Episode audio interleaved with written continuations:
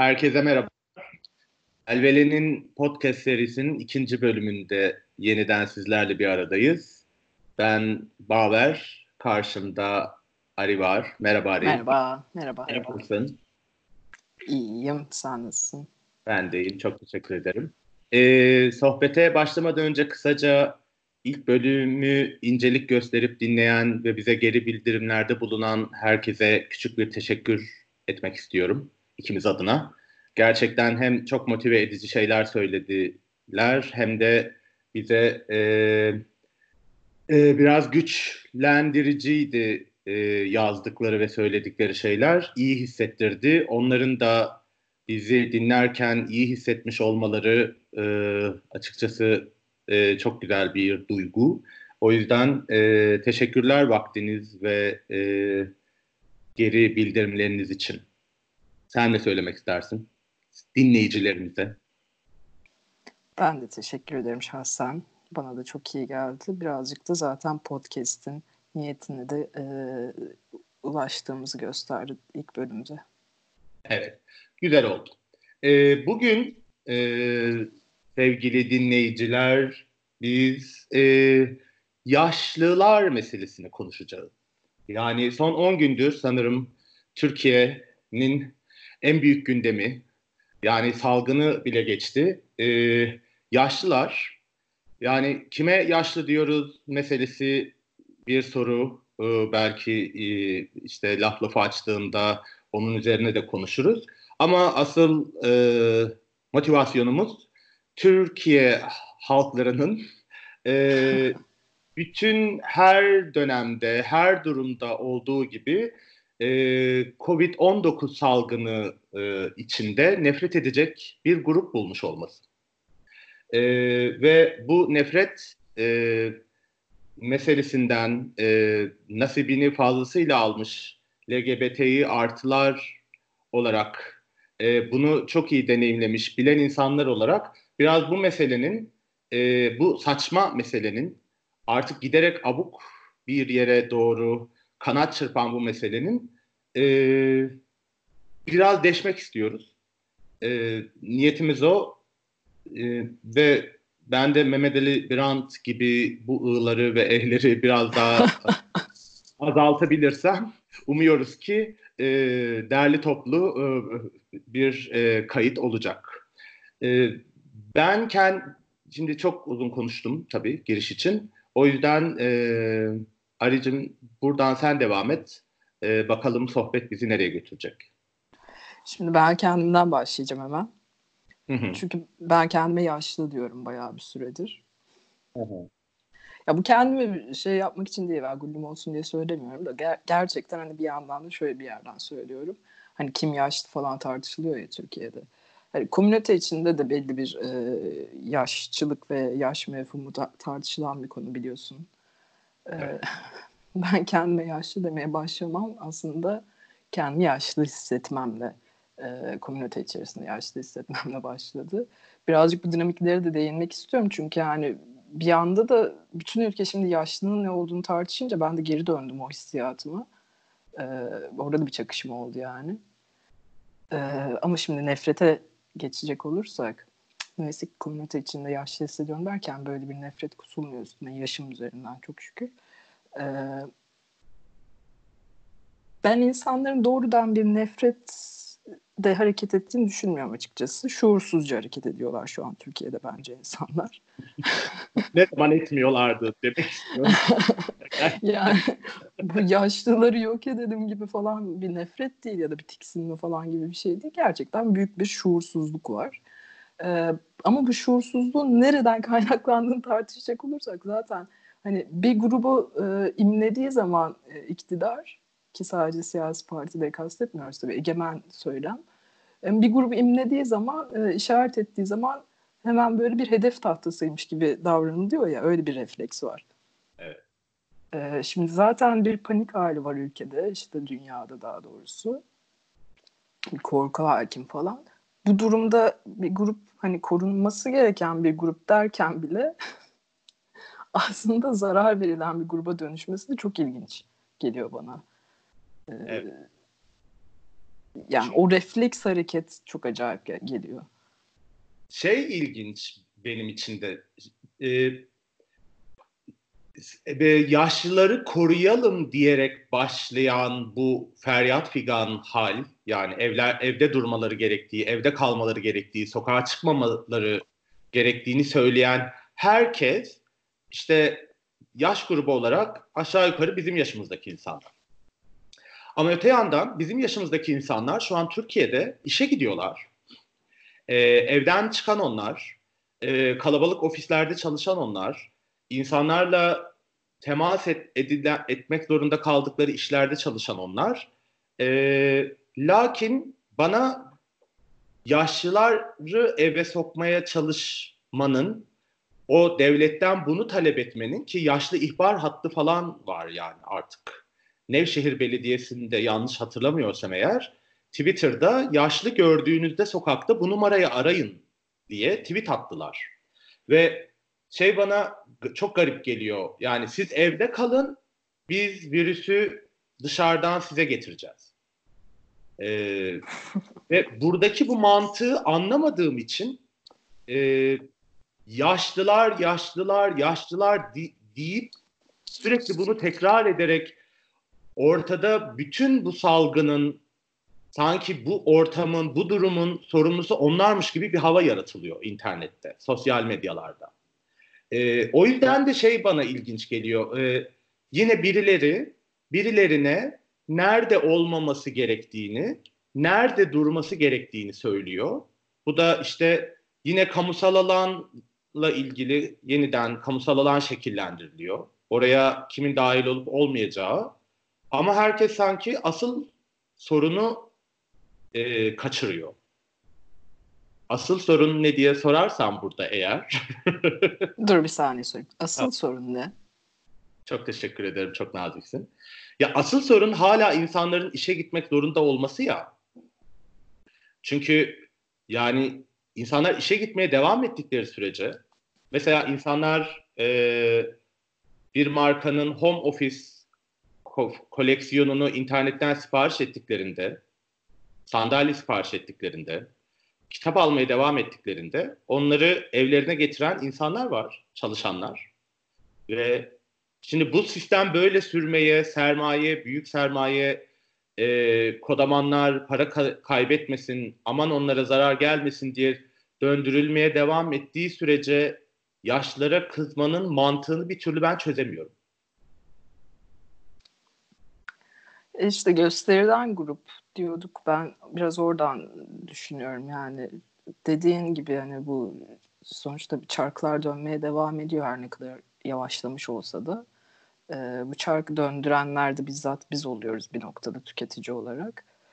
Ee, yani oradaki bireysel ve toplumsal sorumluluğu almadan şimdi korunması gereken evet yani ölüm riski daha yüksek olan bir grubu saçma sapan hareketlerle gerçekten şuursuzluk dediğim o. Yani çok sinir bozucu videolar falan da dönüyor sosyal medyada biliyoruz.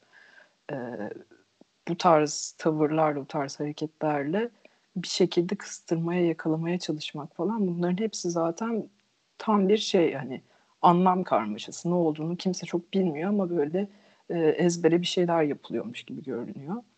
Hani burada benim gördüğüm şey birazcık da hani illa bunu birilerinin dikte etmesi gerekmiyor aslında ya da işte bak biz seninle konuşurken de birkaç şey açılıyor ister istemez. Ee, biraz durup düşündüğümüzde zaten de, denilen noktayı şu an konuştuğumuz şey varmak çok zor değil. Hani o şuursuz hareketleri yapanlar için demiyorum da neden yapıldığını düşünmeye başladığımızda çok zor değil bunu anlamak. Ama bunu bize birinin anlatmasını mı beklememiz lazım illa? Hani yukarıdan birisini. O, işte, o zaten devlet. Belediyelerin, devletin vesaire. Aynen yani illa bunların hayır bir dakika şimdi yaşlılarımızı koruyoruz ama öyle değil. Çocuklar mı demesi lazım devlet babanın. Hani illa o babanın sözünü mü dinlememiz lazım. Burada tekrar işte benim tekrar tekrar söylediğim devletle ilişkimizi düşünmek gerekiyor bence. Çünkü bence çok söylediğine katılıyorum tabii ki. Ee, ben, işte oradaki sorunun kaynağı yani sorun çok dallı budaklı tabii ki. Yani anlamak, anlamaya çalışmak, çözümlemek de çok karmaşık bir yandan ama şey gibi aslında ben şeyi düşünüyorum. Yani bu haberleri okuduğum bu insanların işte işte yaşlı insanları sokakta kıstırıp videoya çeken işte onlarla da, dalga geçiyorlar çünkü. Yani yaşlı insanlar, yaşlı dediğimiz insanlar aslında e, birey olarak gördüğümüz e, insanlar değiller. Onlar bir böyle yekpare bir grupmuş gibi davranıyoruz ve e, karikatürleştirerek işte şey de var yani mesela muhalefet kanadındaki insanların mesela yaşlılar Türkiye'ye anarşiyi getirecek, devrimi yapacaklar, işte parklara gidiyorlar, e, meydanlarda oturuyorlar diye şakalar yapmasının arkasında da o var. Yani ortadaki durum yaşlılık dediğimiz bu meselenin aslında bize şeyi gösteriyor yani bir noktada hayatımızın bir noktasında biz bu toplumda etrafımızdaki insanlar tarafından artık ciddiye alınmayacak e, kategoriye dahil oluyoruz ve ondan sonra yaptığımız her şey, aldığımız nefes, kurduğumuz cümle onlar için bir sosyal medya malzemesine dönüşüyor. Ee, Evet, bir yandan da işte şey de yaşanıyor bence hani bu e, çok meraklı olunan herkesin bir anda polisliğe e, şey bürünmesi. Hani evet. sanki öncelikli olan şey buymuşçasına. Bence zaten o ihbaratları falan değildi. Bunlar buralara sürüklendi bu e, şeyler, e, şey uygulamalar.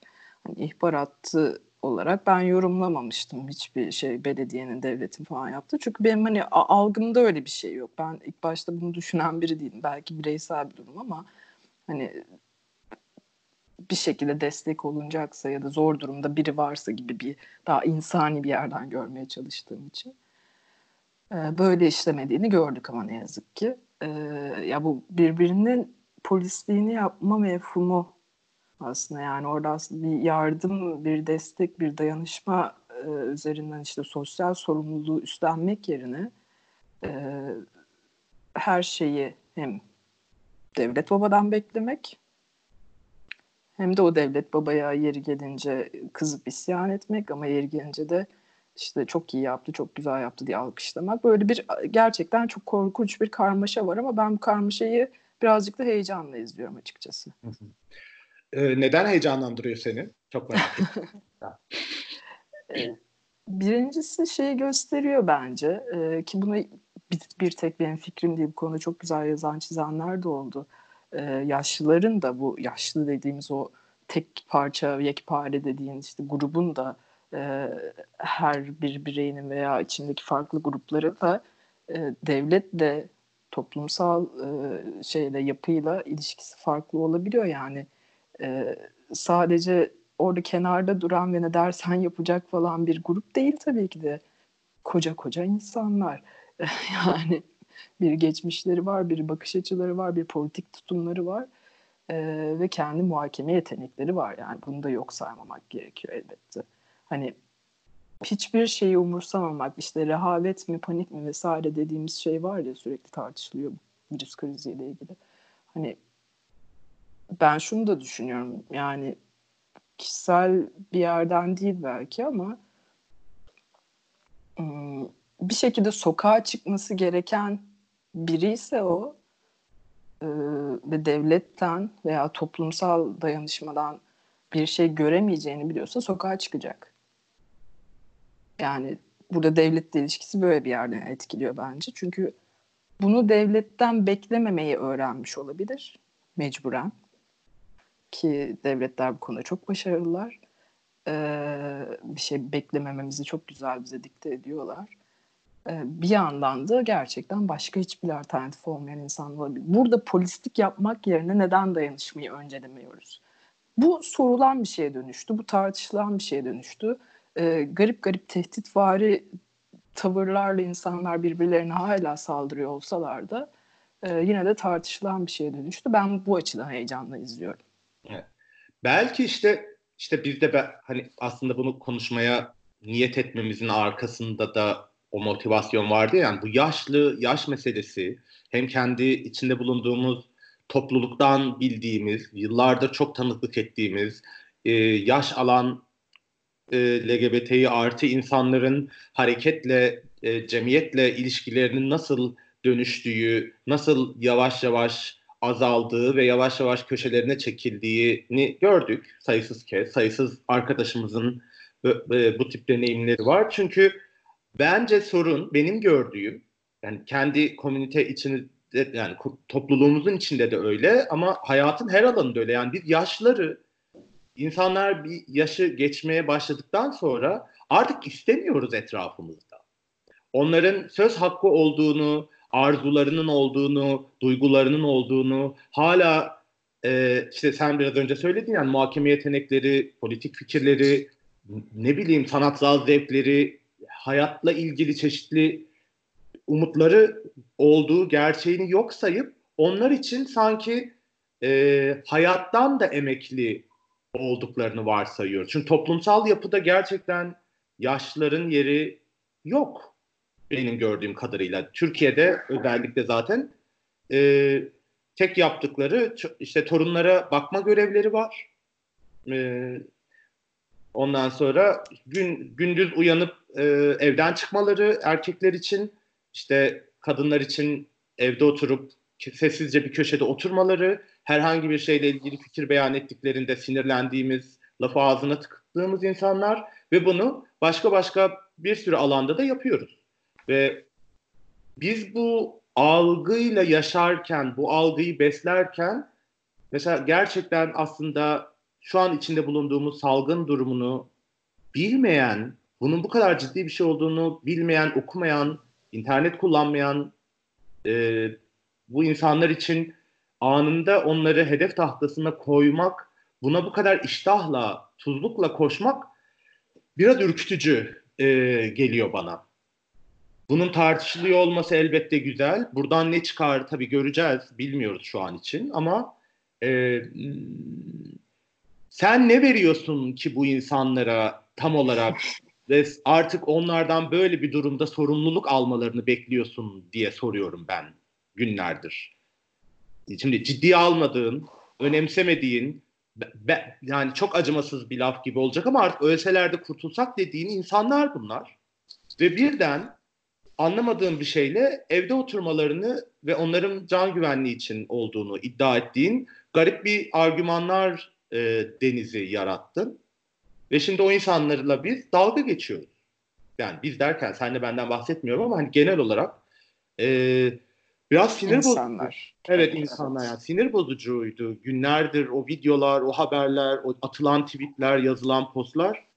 Umuyorum yani sağlıklı bir yerden tartışabiliriz bu mevzuyu. Ya bu şey ben çok iyimser bir yerden söyledim gibi oldu da tabii ki de o tweetler vesaireler ki ben Twitter'da yokum ve buna rağmen maruz kalıyorum çünkü her yerde artık o Twitter ben dili. bir tek sen değilsin sağ ol. Sağlık Bakanımız da biliyorsun Twitter üzerinden iletişim kuruyor. mecburen Twitter'a bakıyor.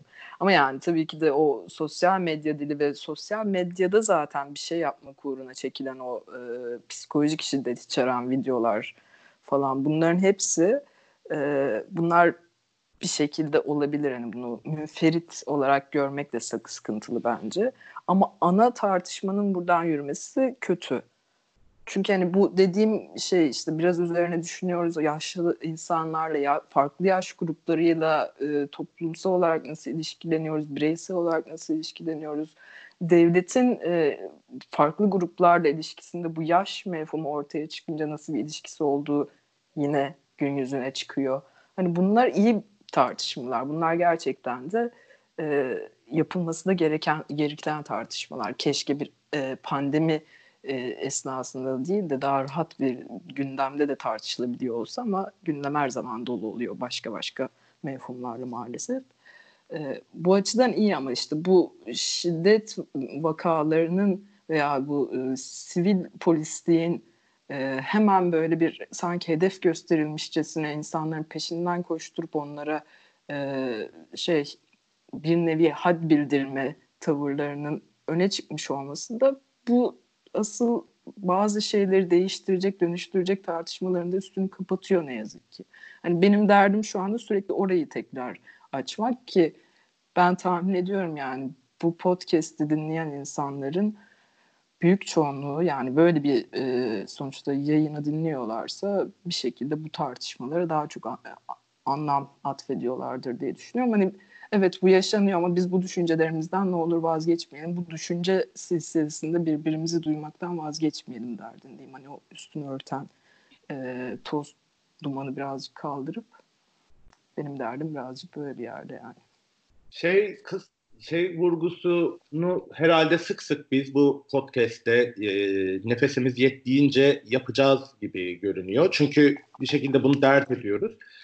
Dayanışmanın e, sivil polislikten, ihbarcılıktan, şikayet etmekten, hedef göstermekten daha faydalı olduğunun altını sık sık çizmemiz gerekiyor. Buna inanıyoruz.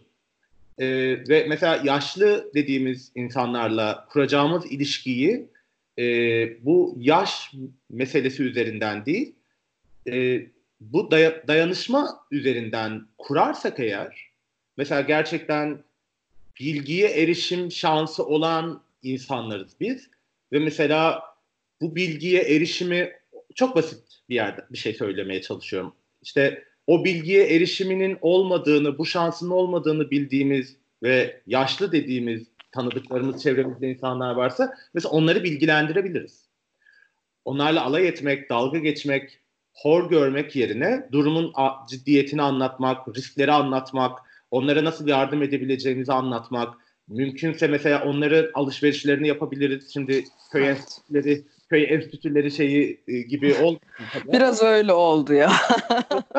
yani yol, yöntemler var, yollar var. var ama nedense hep en yanlış yolları seçiyoruz. En yanlış yöntemleri seçiyoruz ve sonunda da hep kalbi kırılmış kalabalıklar oluyor ülkenin her yerinde. Dönem dönem çeşitli gruplar üzerinden e, yaşçılık yapmayalım. Nasıl? Güzel bitirdin mi? Bence güzeldi. Bir de bu dayanışma mefhumunda hani çok deneyimden de bildiğimiz bir şey var ya. Sonuçta e, ayrımcılığa uğrayan gruplarda şu anda yaşlılar uğruyor bu ayrımcılığa maalesef. Ve bir yandan da çok ciddi bir e, sağlık riski de var yani. Sadece ayrımcılık da değil mefhum. Yani o yüzden de çok katmanlı bir durum. E, burada işte tam şeyi de dile getirmek belki önemli yani. Birbirimizi duymayı ne kadar önemsiyoruz. Ee, yani bu dayanışmanın birincil koşulu falan herhalde artık birbirimizi duymadan zaten bir, bir şey birlikte bir şey yapmak, birlikte hareket etmek çok mümkün değil ya. Hani bu iletişimi belki kurmak bile çok önemli. Yani orada mesela şimdi bir takım belediyelerin işte zabıtanın falan videolarını izleyip de oh neyse tamam bu işte hallolmuş deyip kenara çekilmek de sıkıntılı geliyor bana o açıdan. Hep böyle hani korkunç örnekler var, iyi örnekler var. Tamam korkunç çözülmüş.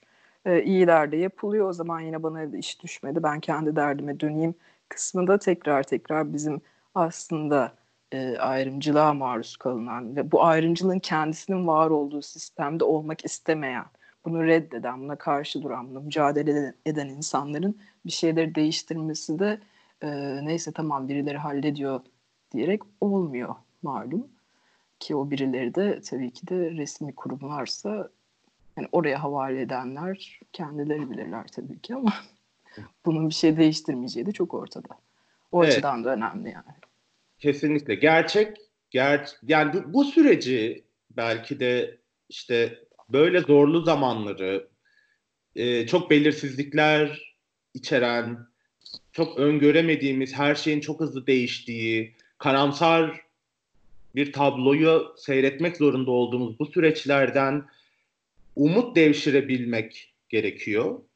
Ee, ve bunu yapabilmenin yolu e, yukarıdan o kelli felli yöneticilerden, devletten, ordudan, polisten bir şey beklemek değil. Kendimiz yatay bir şekilde etrafımızla dayanışma temelli ilişkiler kurabilirsek belki ancak daha az zararla çıkabiliriz. cümle biraz şey oldu ama ne dediğimi anladım. Çok güzel oldu. Ben anladım şahsen. Tamam. Önemli tamam. olan da iyi miydi? Pardon. Ee, o zaman e, burada bitirelim. Ne dersin? Bitirelim ama ben girişte şeyi söylemiştim ya ona bağlamadan bitiremeyeceğim. Tamam. Bağlama işte Bağ... son sözü sana veriyorum. Buyurun. Yüce peki, peki. yukarıdan yukarıdan sözü sana verdim. Çok teşekkür ederim. Lütfettiniz.